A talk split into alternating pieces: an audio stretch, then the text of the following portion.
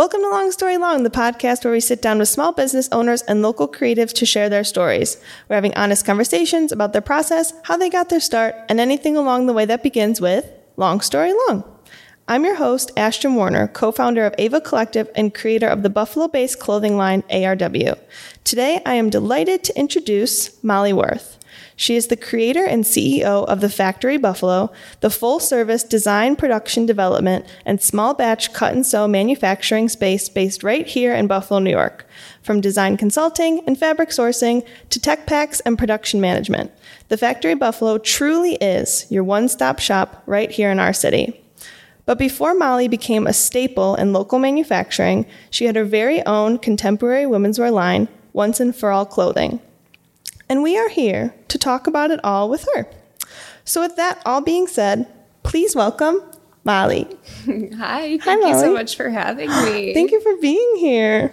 I'm so excited to speak with you because, like, you are someone that I've looked up to. Oh, and so Thank you. we initially met at Runway Judging that's right. Yes. Yeah. Your collection won that year. yeah. It was so beautiful. Thank you. It was so beautiful. And even like when I saw your stuff in like modern nostalgia and online, I was like, wow, Molly's so cool. I want to be just like her. Oh, you're so sweet. I love you. I love you. I didn't want to be like, I want to be like you when we when I grow up because we're like the same age. So I think I'm probably a bit older, but thank you. That's kind too. I always say like everyone is either older than me, my age, or younger than me, and those are the three blobs. So you're in the blob of the same age. I'll take it. I'll take it. I have a two year old. I feel like I've aged 10 years since I had him, so I'll take that.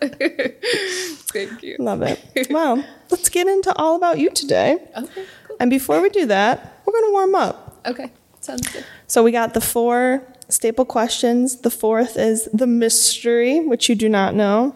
Okay. And it's fun. I really like your question, not to boast. Okay. But the first question is let's go back to kindergarten. And what did you want to be when you grew up? So I was thinking about this and I was really an avid reader when I was a kid. Like I was a bookworm. I was kind of quiet and I read a lot. And I don't really know. I remember thinking that I wanted to either be a doctor or a lawyer, but I don't know if that's just kind of the generic. What you're supposed to be, yeah. but I had a lot of lawyers in my family, mm-hmm. so I think that was part of why I thought that. But love it. Yeah, and I still like I have a lot of friends that are lawyers, which I find really interesting. I get along with lawyers really well.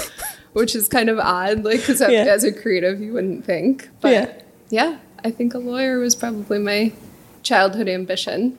it's good to have at least one lawyer friend in your pocket. Oh yes. And you are blessed to have many. Yeah, and family members too. Because then you can always threaten people with lawyers and just pick one. I, I don't. I try not to do that if, if, possible. That would mean that things have gotten very bad. it's fair. It's fair. My lawyer will be hearing about this. and really, it's just your friend that's just like, I won't believe what happened to me today. yeah and they're like, yeah, you don't want to go there. And you're like, okay. yeah. Love it. Last resort. For real. So, as I mentioned in your intro, you are now in the fashion manufacturing space. Yes. And if you were not in that space, what do you think that you would be doing?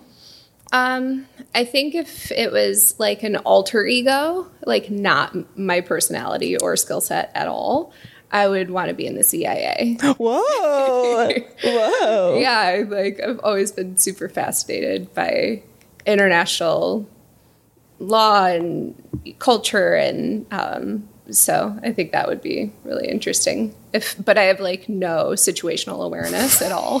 so, like law enforcement, it, it, even said that in like my Myers Briggs personality test. I think it was like that law enforcement or anything like that would not be the opposite my forte. Nice. I would not be good at that. So, are you into all the like cr- true crime TV kind shows and stuff? It like I like it, and then it makes me sad, and then I don't watch it for a it's while. Very depressing. Yeah, like yeah. I I get into it, and then I'm kind of like, eh, I need a break. So. Yeah, I only watch surface level television and movies, so that's not the vibe. Yeah. yeah. What is surface level? What do you mean?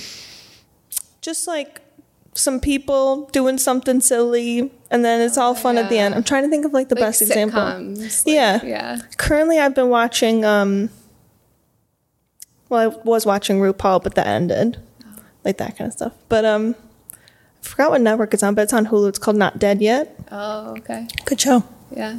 I liked New Girl. New Girl was like a good Yes. silly sitcom. Which is coming to Hulu now. Oh, is it? Yeah.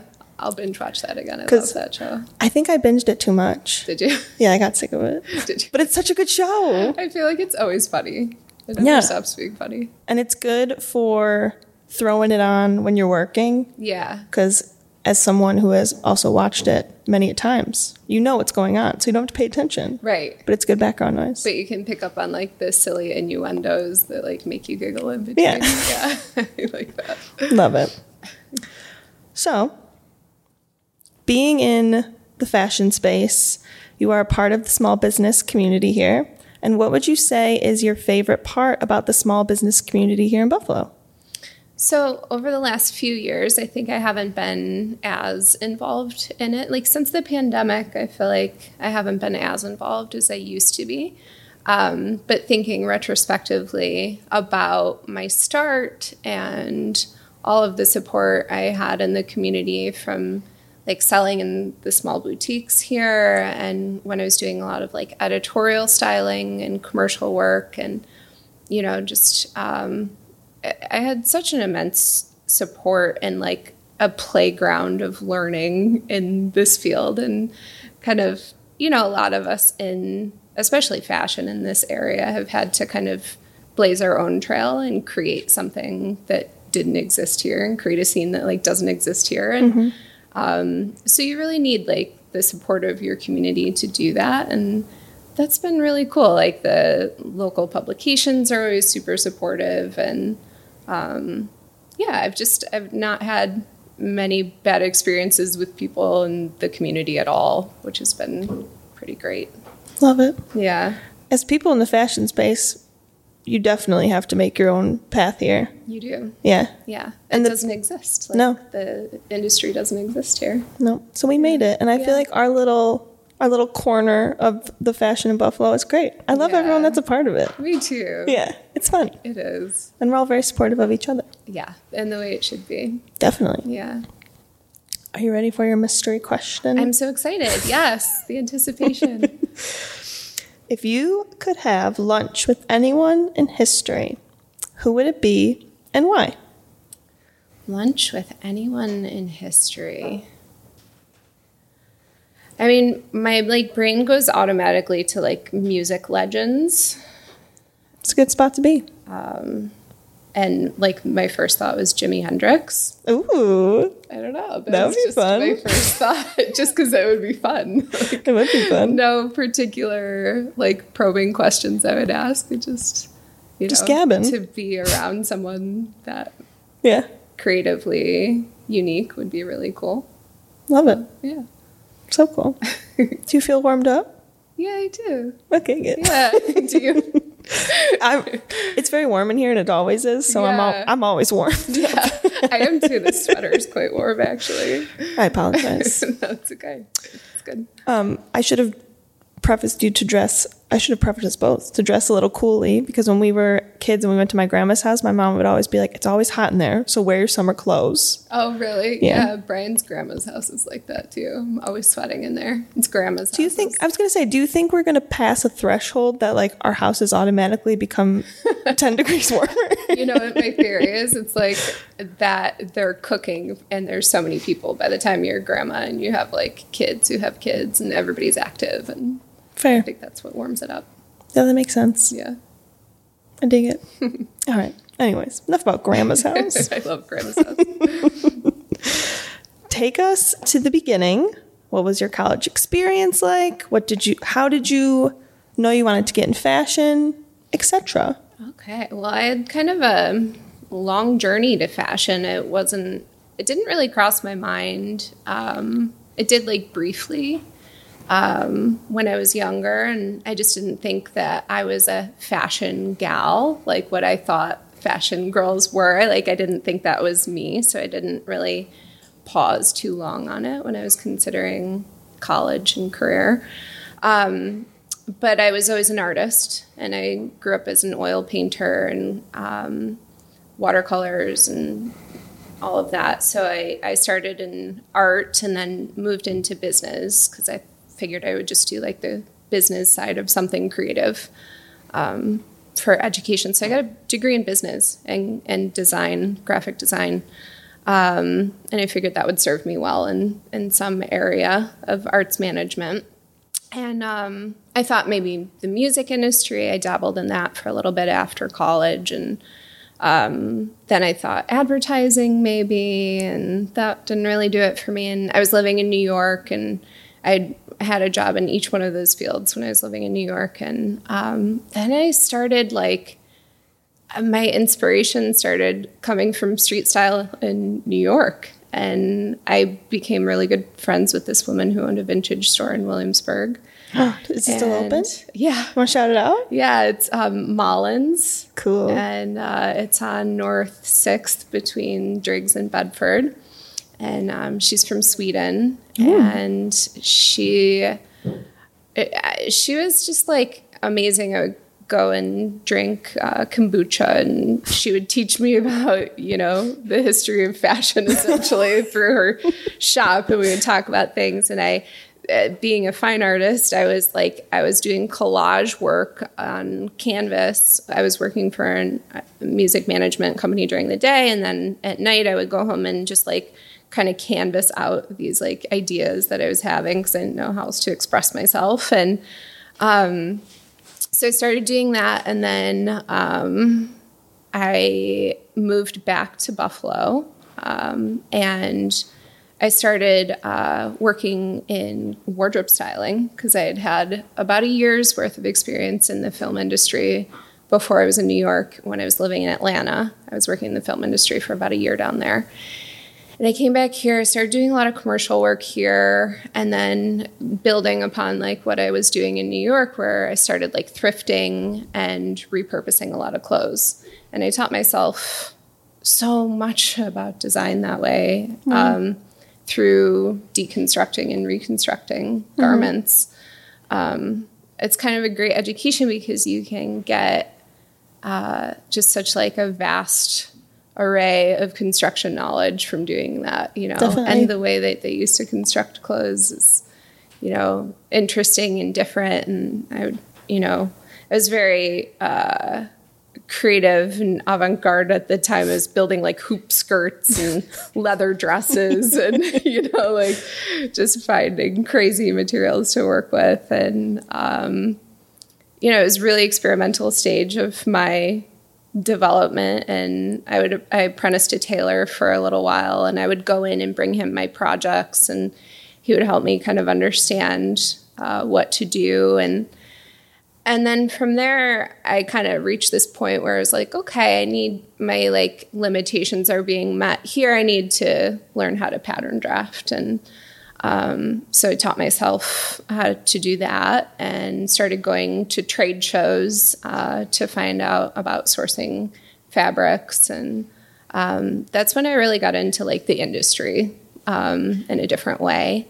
And I was still doing a lot of commercial editorial styling and stuff on the side. And um, and then I launched my brand, um, and that was a that was a crazy launch. It was like I didn't have any experience in uh, manufacturing.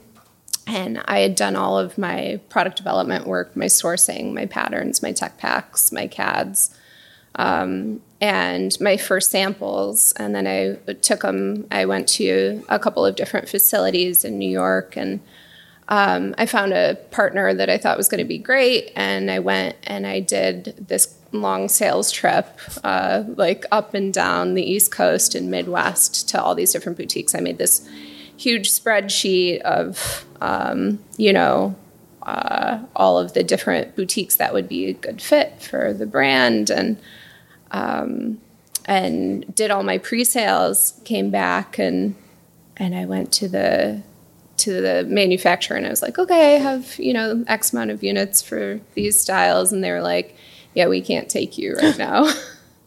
and I was like, no. I just did this whole trip. No. my deliveries are in like three months. What do you mean? So I think I'm getting away from the college question here. I just realized I've gone from college to like straight into career. That's okay. You're just going down the right list. through it. I guess my business degree wasn't that notable.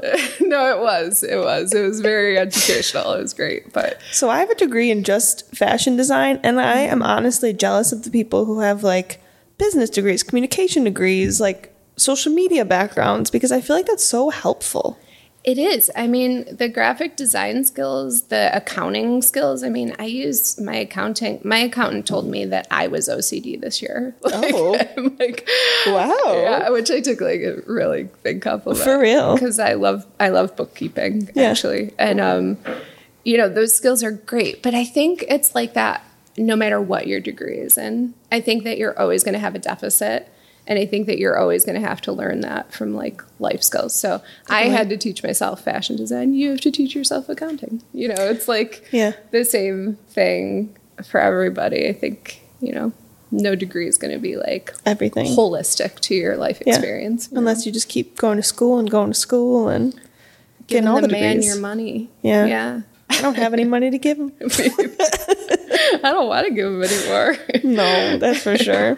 Every year with like taxes and stuff, I learn more and more. So, Yeah. and I have a nice lady accountant because I love working with women. yeah, So she helps me. that's great. Her name's Lori. Good. Hi, Lori. Hi, Lori. Good accountants are very key as the small business definitely, owner. Yeah. definitely. Um, so you mentioned that you were living in Atlanta briefly, and then New York City Mm-hmm. also briefly. So what were those time periods? So you said Atlanta for a year. I was in Atlanta for a year working in film. That's how I started in in like the film industry experience. I was working as a production assistant though down there.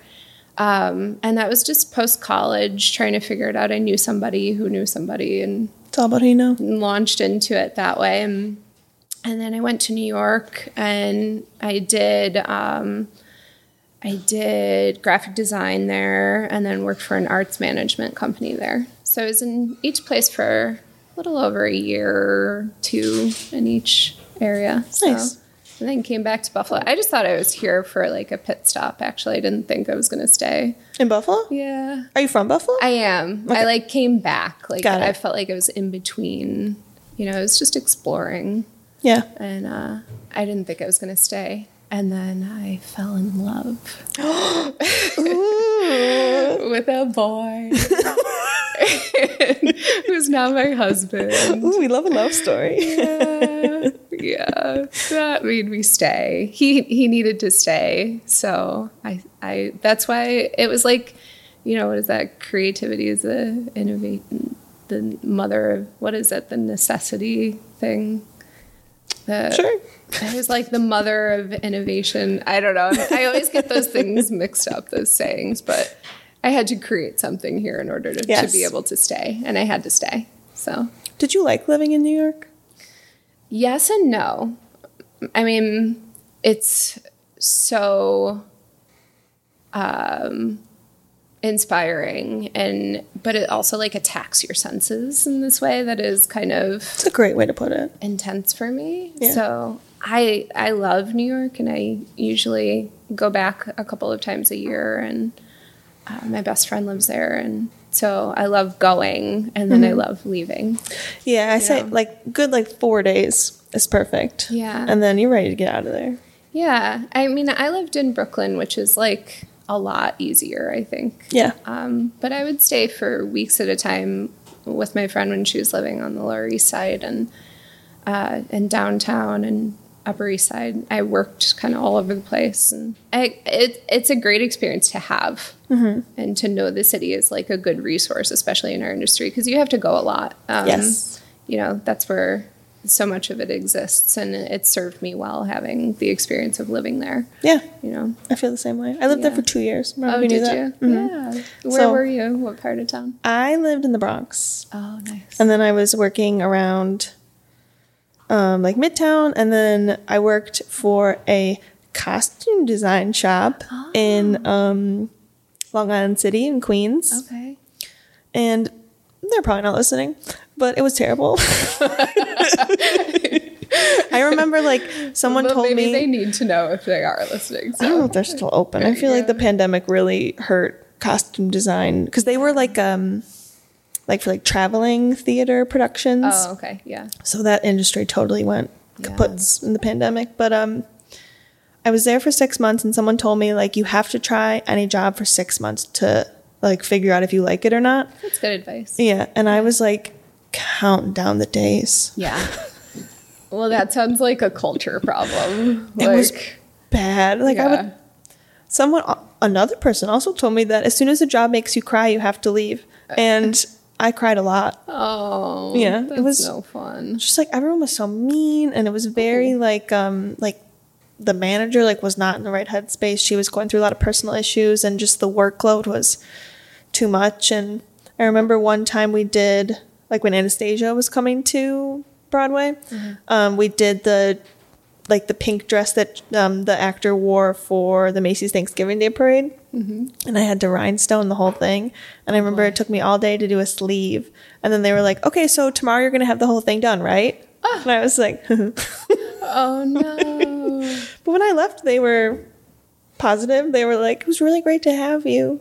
Well, if you ever need to come back. And I was like, I don't need to come back. they didn't know how horrible they were. That sounds like yeah, and you handled it well. It sounds like I'm going to be honest, I don't think I did. I mean, I left on. according to them, it Yeah. sounds like you did, which is great. It's only what other people can see. Yes, that matters, exactly. at least for your recommendations and stuff. Yes. you know? I feel like living in New York had me like grow up very fast. Yeah. Because I feel like I wasn't sheltered living here, but it's like a culture shock and Mm-hmm. an attack to your senses is the, literally the perfect way to describe it. Yeah. Well, And, there's yeah. no like corner that you can go to where like there's not noise or like Something. sensory invasion of some Right. sort. you For know? real. Like it's not a place where you find a lot of peace and quiet. No. I don't know. Some people do well with that though. Yeah. You know? Yeah. Some people love it. Yeah. I think like I, I did some theater work here at Shea's and you would have a different experience with these ladies. They're great. so I'd love if it. you're ever interested in dabbling in the theater here, I think these uh, it sounds like a culture problem with that other place because theater, from my experience, theater people are way nicer than Yeah. like a lot of the other Yeah. industry. Well, I worked for a summer at Shakespeare in Delaware Park. Shout Uh-huh. out. And it was fabulous. Yeah, So I could see that. It's a Yeah. Buffalo thing, though, too. Definitely. Probably everybody Yeah. here is cool. yeah, I Yeah. agree. um, so you moved back to Buffalo from New York. Yep. And what were you doing at that point once you realized I'm going to stay? Um, I was working in commercial work again. I picked up um, on that pretty easily because of my experience in Atlanta, and um, and that's when I started getting into wardrobing. And I had had the experience with the with the vintage store in New York. I had spent a lot of time there, so that's when I had really started delving into to repurposing vintage and selling that. And I would sell through shops around town. Um, her story was like the first place that was uh, was selling my stuff for me, which is great. Sue was so sweet and so helpful. And um, and then yeah, I did that for a couple of years. Did a lot of editorial work. I was working for like Buffalo Magazine and Buffalo.com and the news and doing like different like editorial work. I was I was a busy bee around town, just like figuring it out and experimenting and playing. And some of those shoots they were so creative and so fun. And then yeah, commercial work picked up. Uh, I was doing film a little bit, um, and and then really started honing in on design. Um, and I think I like consciously made that shift. Like I was very conscious of making that shift, like deciding what I wanted and where I wanted to go and what I wanted my life to look like. I was out in Los Angeles for a trade show doing some sourcing um, at the LA Textile Show, like right when I first launched the line. And um, I met with a stylist who is a friend of a friend, and she had done a lot of big films and it was like a turning point. I met her for coffee and I was like super excited because I was thinking, well, maybe I'll come out here and do a film or whatever. And she she was moving to LA from New York and she was like, um, if I could give you a piece of advice, she's like, don't go into this industry. Oh. Yeah. Oh. And I was like so caught off guard. Yeah. And she's like, I have never been married. I've never had kids. I'm very lonely and sad.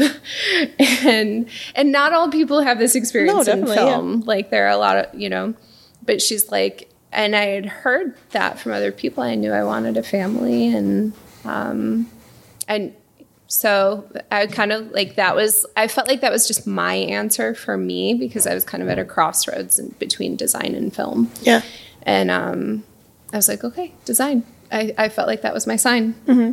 to focus on design. So I did. I'm a big believer in signs like that. Yeah. Yeah. It was like pretty hit you in the face. Mine was. Right.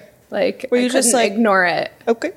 I just didn't expect that feedback. And certainly, like, I could have, you know, just taken that as someone's life experience and still moved on and created my own life experience. And that I'm sure, like I said, a lot of people, I'm sure, have very, like, happy, healthy lives working in film. But the hours, I knew what the hours were like and how intense that was. And now having a two year old and needing the flexibility that I have in this business that I that I'm running now, which is still intense, yeah. but it's a different kind of situation. Right. So You're more in control of your schedule. yeah.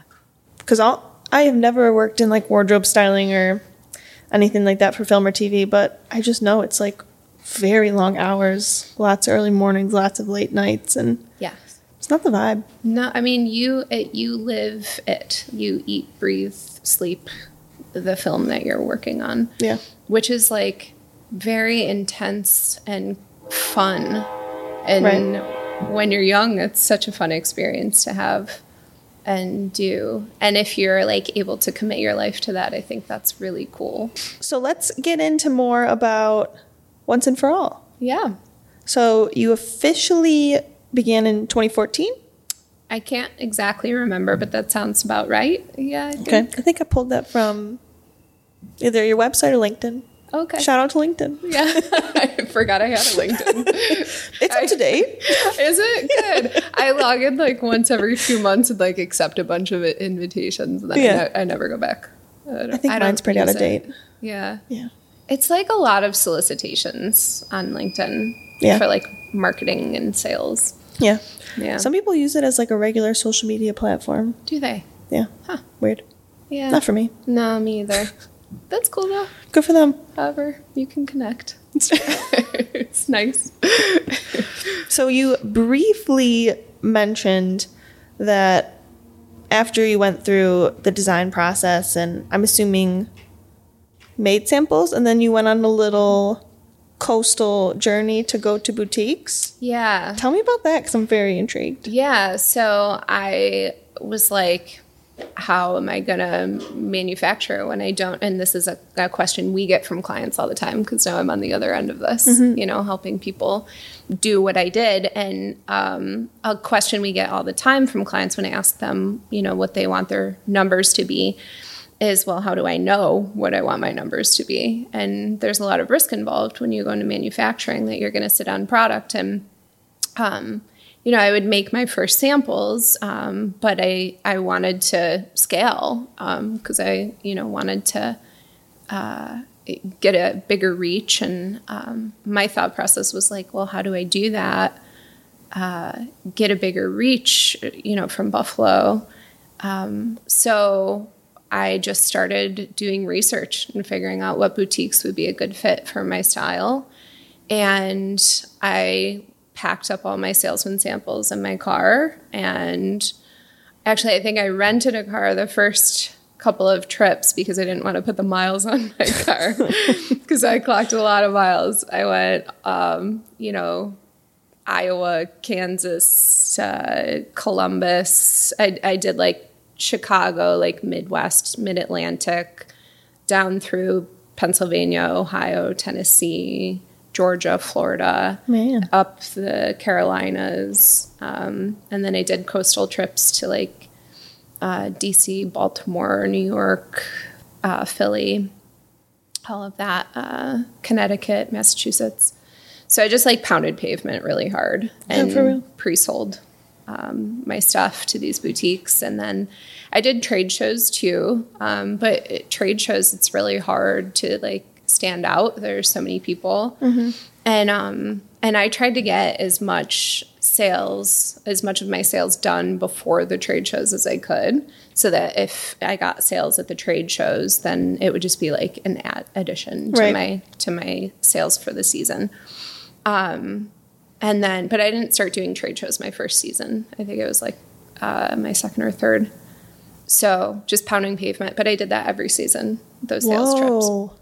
Did you contact the boutiques ahead of time? Yeah. Cool. Yeah, I made appointments, um, and then I would also um, show up if they didn't get back to me. Like I was aggressive Nice. in my emailing. You have to be. You have to be, and people get inundated with so much stuff. So, um, and I wasn't. I mean, I was aggressive in like my tactics, but I wasn't like an aggressive like human like Your showing words. up like Yeah. here buy my clothes. You know, I was just like, Did you see my email? Well, here I am in person, anyways. yeah. I mean, I kind of did that actually. but- Honestly, people don't answer their emails. Yeah. So you gotta be be the email. You do. And I think people like were more willing to take a chance on me as a new brand because uh because of that like dedication and work. I think that they knew that they could trust me that I was going to like deliver Yeah. what I said I was going to deliver when I said I was going to deliver it. And, Right. Cuz it's it's you're building like a symbiotic trust with boutiques if you're Definitely. a vendor and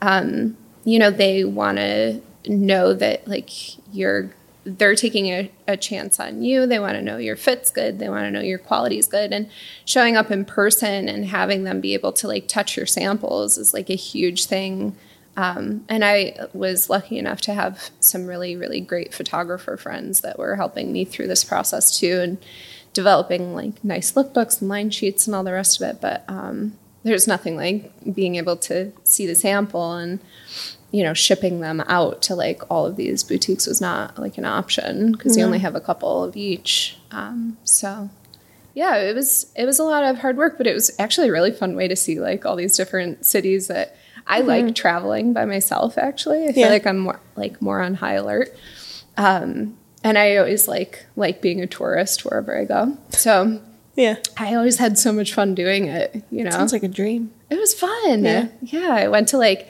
random places along the way, like Gettysburg and, Ooh. you know, just like different things that you wouldn't normally um, like do. I went to, you know, Bluebird Cafe in Nashville and Cool. Country Music Hall of Fame. Like I would always tourist it up Yeah. when I would go. So Yeah. it's fun. Wow. Yeah. I'm gonna do that. You should.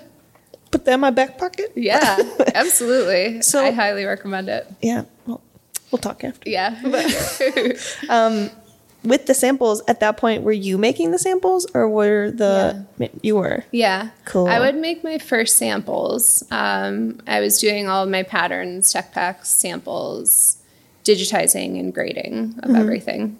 Um, so actually Buff State would let me like use their digitizer. David taught me in like his off hours how Cool. to how to use it and um, that was kind of all out of necessity. So when I was talking earlier about my uh, my first manufacturer like bailing on me, um, I, you know, I was going to have them outsource my digitizing and grading, and when they bailed on me, I was like, "Oh no, what do I do?" And my my grandma, I had just been there actually in Florida with her, and I was uh, using, I was staying at her house in Orlando, using it as like a home base, and traveling around Florida to do sales.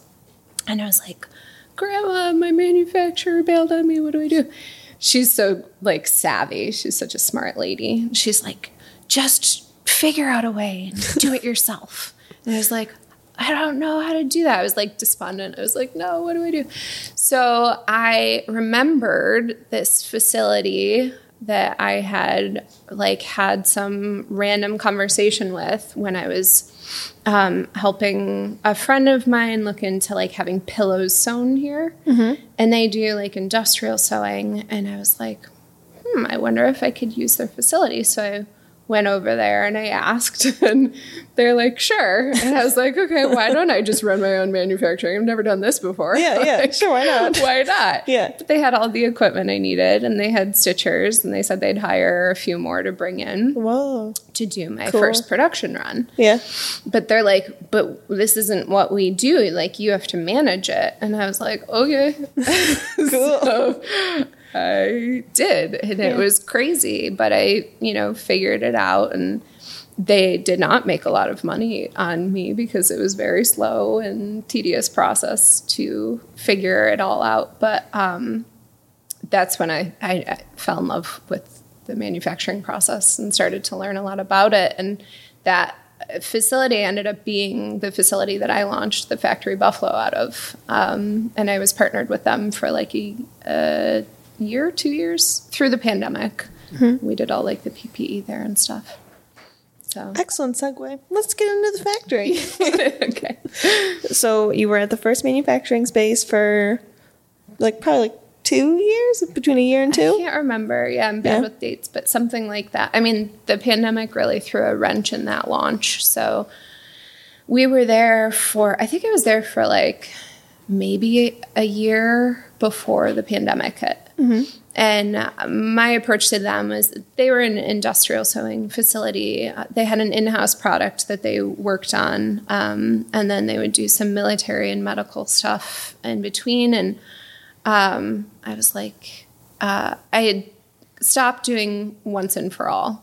what made you want to stop doing it? So I did it for about four years, I think it was, and um, it's kind of like sad. I don't want to bum us up. My, Honestly, we're having honest conversations. Okay. Get into it. like my father passed away. Oh, I didn't. I didn't know it was going to go there. was- I, yeah, I yeah. apologize. It's okay. No, I'm so it's okay. sorry. Thanks. It's it's okay. It was about you know it was um, it was like a moment in time where I was like I need a break Mm-hmm. uh, for a little bit here.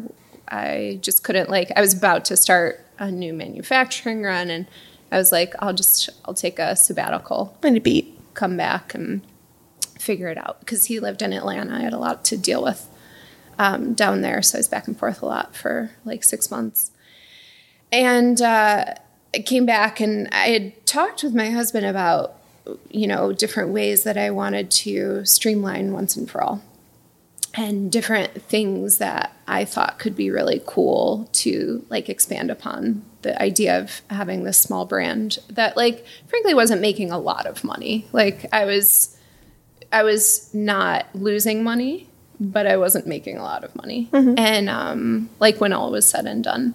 And I was like I need to own my own manufacturing if I'm going to really make money doing this. And um and not to be all like capitalist about it, but like you know, I'm getting older. It's like Yeah. yeah, think about it, right? Yeah. So, um, I had talked with him about wanting to start something here and thinking that there was a market for it, and so the concept was born out of that, and then thinking that I would eventually relaunch the brand. Um, which I still kind of have in my back of my head at some point. Yeah. You know, like I'd, I'd like to like have that creative energy again, but I'm, it's not certainly in the forefront of my mind right now. Um, so anyway, I, uh, and my husband and I were talking about it, and I was like, now is the time. If I'm going to do it, why don't I just go over and approach them and see if they'd uh, be interested in like a cooperative space where I launch uh, product development. I own the product development side of things, and then I'll run the manufacturing for them for the work I bring in. And uh, went over there and pitched the idea, and he was like, "Yeah, cool." And I was Oh. like, "Okay, cool. This is great. That was easy. Yeah, yeah. I mean, Yeah. it was like it was no skin off his teeth. You know, I was just bringing Right. him work and um, and uh, it was a great launching pad for me to start the business and beta test it, figure it out like what it needed, what was working, what wasn't.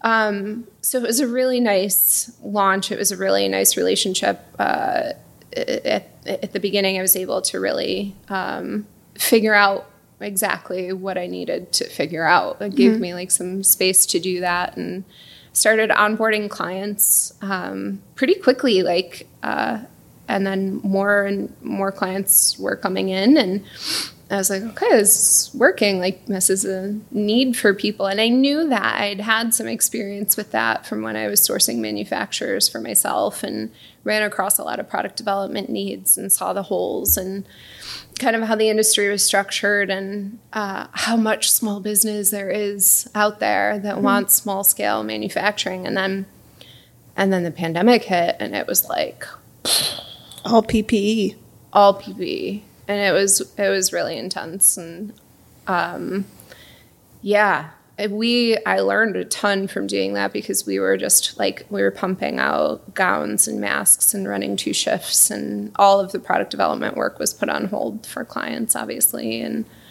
um, yeah so we did that for a solid six months i think. Mm-hmm. um, and that was it. And um, i learned a lot about efficiencies and you know? Yeah. It was a pretty crazy time. And then it was like, okay, like the the need had passed and mm-hmm. supply chains were not normal, but like Adapting. Know, people could get what they needed at yeah. least. And um and we weren't as as necessary. And uh started getting in, back into the product development and we were getting just such a wide variety of requests from like uh, leather bags and uh, you know medical uh, equipment that needed different you know apparatus attached to it or um, you know and women's wear silk pajamas. Like it was all over the board. Yeah. And the facility that i was in really like it did well for PPE and it did well for industrial stuff, but it really could it wasn't like geared towards, you know, you need like specialty machines for mm-hmm. specific types of things. And um, so it was a good time to kind of part ways and then still feed him work. Like right. as the relevant work kind of came to him or came to us for him. And then um, I just started developing partnerships with all these different facilities across the country that had um, really been able to expand their operations during the pandemic, actually, and were able to invest in new equipment and workers. And, um, you know, American manufacturing had really ramped up. And a lot of these small sew shops actually were starting to kind of uh, rejuvenate, and small other small sew shops were popping up, and uh, everyone was getting government funding um, too. So that was helpful for equipment and stuff like that. And um, so I was just able to serve a lot more people by just like outsourcing it to all these different facilities and doing all the design work and very cool. Yeah. So then what made you want to open your own like little space? Cuz did mm-hmm. you were you still working out of the first space at that point or you kind of just like you we outsourcing? Kind of parted ways um, after the pandemic and left them for focusing on their stuff. And then I, I kind of just wanted to be able to expand my reach mm-hmm. and be able to take on a lot more stuff. And I found that it like, I couldn't really do that there and manage their manufacturing. So right. I wanted to focus on the part of the business that like my intention was to create. And it was time to get back to your original thought of yeah. small scale small scale manufacturing. yeah. And mostly product development. That's yeah. what we focus on now is product development and then sending out the the manufacturing to other facilities. We'll take on small batch jobs like 50, 100 units, something like that mm-hmm. um, for people in house. We've got like six machines. Um, you've been there. Mm-hmm. I love it there. Thanks. Yeah. It's yeah. just such a nice space. Yeah, thanks. It's it's great. We've cycled through a few spaces, and this is my favorite. A because it's like three blocks from my house. Yeah, and B because we have these big windows because it's like a shop. It's like a storefront, so um, it's nice. It's not oftentimes in manufacturing. You're in like warehousey space. yeah, you don't get like the natural light. So I love good. natural light. Me too. Oh my gosh. Yeah. So, so within this new space, talk to me more about what day to day looks like now. Yeah. So we are usually working on, let's see, I usually have about like 10 to 12 clients in the mix at one time. And um, we do full product development for them. So I'll start with R&D. Um, people come to us most of the time with a concept um, that hasn't been like fully flushed out. So we'll do research. We'll do market research. Um, we'll look at comparable products that exist. Um, we'll dig in, do you know multiple design consultations, usually via Zoom, to figure out uh, what their needs are and and really how to get there. And then do a bunch of research. We put together research documents, uh, do CAD drawings with different variations for them to choose from, present those in design boards um, so that they can choose kind of the direction that they want their technical design to go in.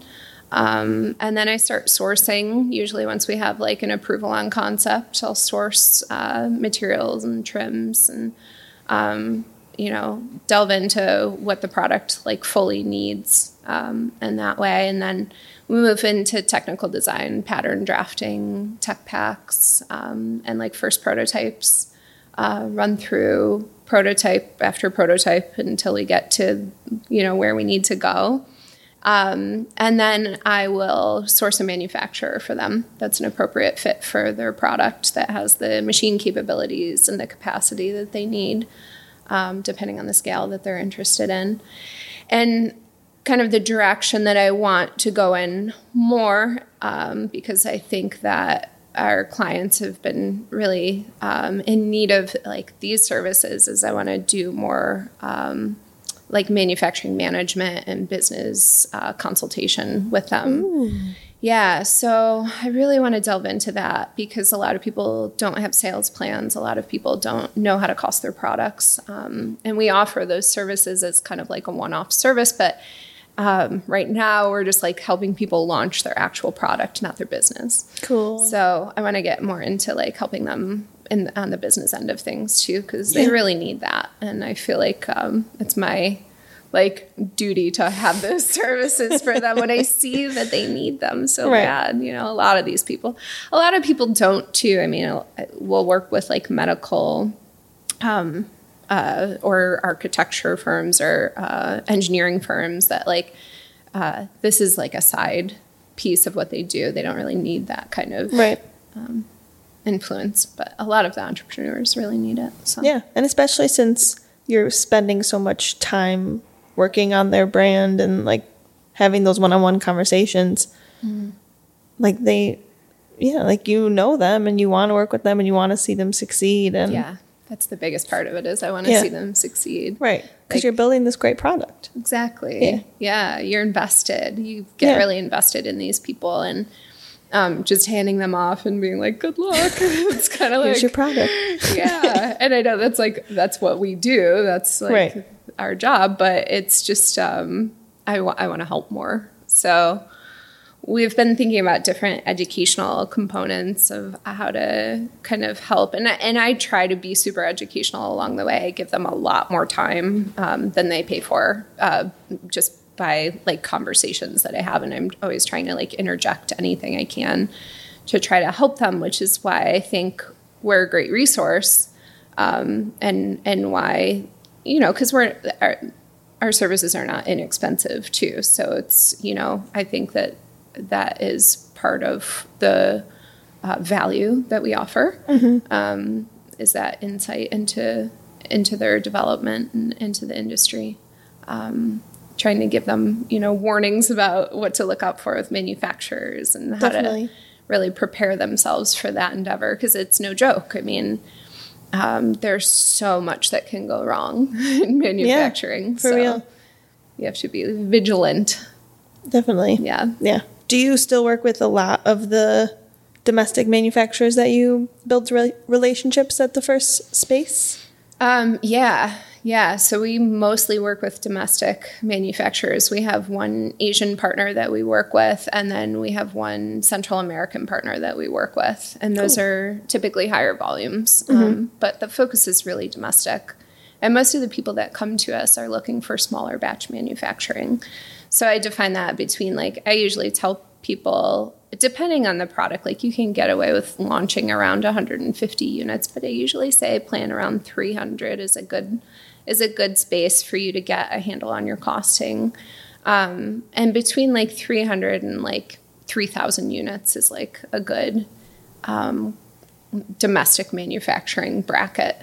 and then anything more than that, you're going to want to go overseas. Right. Um, but not even necessarily. I mean, you can still do it here.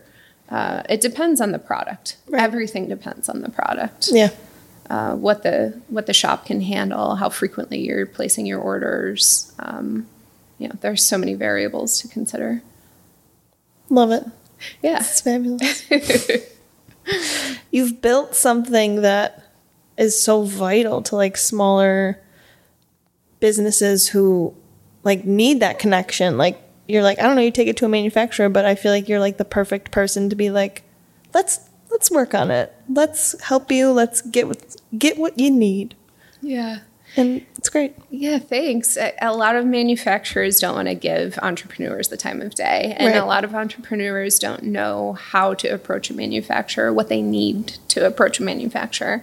Um, so, and and I had that experience. I was the like naive one, like you know, Yeah. coming into these places like, "Hey, you want Hey, make you this this dress?" dress? yeah, and they're like, "Who are you?" You know, and. uh but I I realized what the language that they speak is and how to help empower people to communicate with them and to feel confident in going into those situations and how to ask for what they need and how to advocate for themselves during the process and um, so and it's really exciting to to do and to see so Yeah.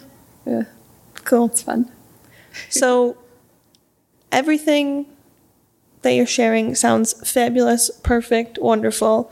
But running a business is not always easy and fabulous and wonderful. that's the truth So let's talk a little bit more on the business end. What would you say your favorite parts of running your own business are and what are your least favorite or the hardest parts? So the favorite part is the flexibility, uh, especially having a child now. You need that.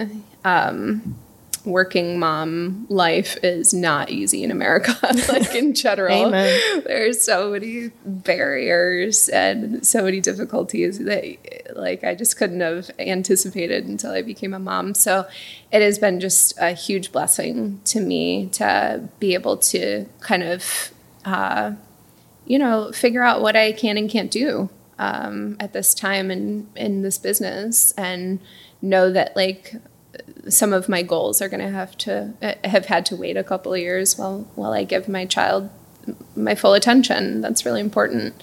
So um, so that's been a huge blessing to me.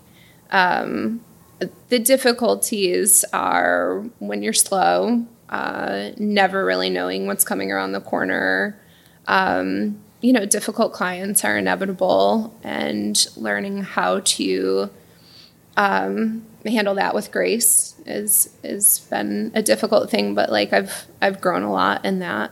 So the difficulties are like definitely there, but you can you can choose how you respond to them and how you like let them help you grow Right. Yeah. you know and i think that part's like so rewarding um, being a business owner is just super cool. I, I feel lucky to be able to do it. You never turn it off. No. so there's that. That can be hard but and you never know what's too much until it's too late.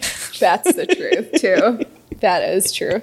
I'm sorry my phone doesn't Oh, you're fine. um, yeah. Yeah learning to say no is a good skill set to have when you're an entrepreneur for sure. Amen. yeah. Oof. Gotta say no sometimes. yeah I'm learning that. Yeah, and it's okay. It doesn't. It's not mean to say no. No. you know. It's honest. Yeah, it's just like I can handle this right now, or I can't. That's Right. cool. Every like choice that you make is like gotta be like fulfilling your end goal. Mm-hmm. Like I think that's a big part of it. If it doesn't align with your purpose and like what you have in mind for what you want out of your business, then you know saying no is like perfectly okay if it doesn't align Right. with that. You know. Would you say your business, where it's going, where you want it to align, is leading towards a once and for all revival anytime soon? Or what's the plan with that? I mean, I would love that. I would. It's That's just, your first baby. It is. It is. It's so backburnered right now. I don't know. I always think about it, and then I'm like, and I have a lot of old work that I could like repurpose and relaunch. Um, and we designed actually this whole actually like athleisure collection too that I was thinking about relaunching, but we're offering it kind of as a white label thing right now. I've got a lot of creative ideas pumping around, but it's like right now the focus is building the factory and I think like figuring out how to like continue to offer more services to our clients. Yeah. So I think for a while that's going to be the focus, and then at the right time, Oh, it's all about timing. Yeah, Yeah. but it would be fun. I get so much creative fulfillment from working with the clients. Good. though. You know, I really Yeah. do, and it's always different. You know. Yeah, it's always a different, not so much challenge, but it's No, just something challenge, cool to yeah. like play around with. Yeah. Yeah. Definitely. Cool. Well, Molly, we are nearing the end. and I would like to know if you could go back in time and tell 18 year old Molly some advice or Lord. help her out, what do you think you would say? 18 year old Molly. Oh, Lord. She was out of control. 18 year old Molly. I don't even think she'd listen to me, honestly. like, "Who you?" she, she wouldn't listen to me. I mean, I don't know. It's like everything you do contributes to who you are. So I can't really like say, I, I don't know, maybe get more sleep. For real. You'll be a lot healthier and happier. Just bank up on that sleep. I think that would be my, my advice. Perfect. Love it. Well, think that's where we're on because I could just keep asking you questions all day so long. nice. So my last question. I'm so Thanks. glad. I had a great time with you too. Thanks for having And me. And for the people who are listening, just from Inside Baseball, I also work at local Honey Beauty Hive, and you're getting your hair done today, so we I get to spend all day together. I I'm so excited. I love it there. It's so great. Isn't it the best? Yes. Your stylist is Sarah. Yes. Shout out to Sarah Mars. amazing. I She's love great. her. She Yeah. knows exactly what to do to make me look like I don't try that hard because I don't try that hard. I see her a couple times a year and she knows exactly what to do. Yeah. Perfect. She's great. She is. but your final question Oh. is plug yourself. Where can people find you? Oh, How can people get in contact? Great. So, uh, thefactorybuffalo.com. We're also on Instagram. I'm not super active on Instagram. I really need to hire somebody to do that because social media is not my thing. But, um, and like so much of the work we do is proprietary, so we can't share a whole heck of a lot on social media. But um, our website's super informative. Under services, you can go through and kind of get a step by step of what our phases look like and our process. Um, there's a little video that kind of talks about it. So our website's a great resource. So thefactorybuffalo.com. Fabulous. Thank you so much for being here. Thank you so much for having me. You're so sweet. Oh my God. Thank you. And thank you for listening to another episode of Long Story Long. Goodbye.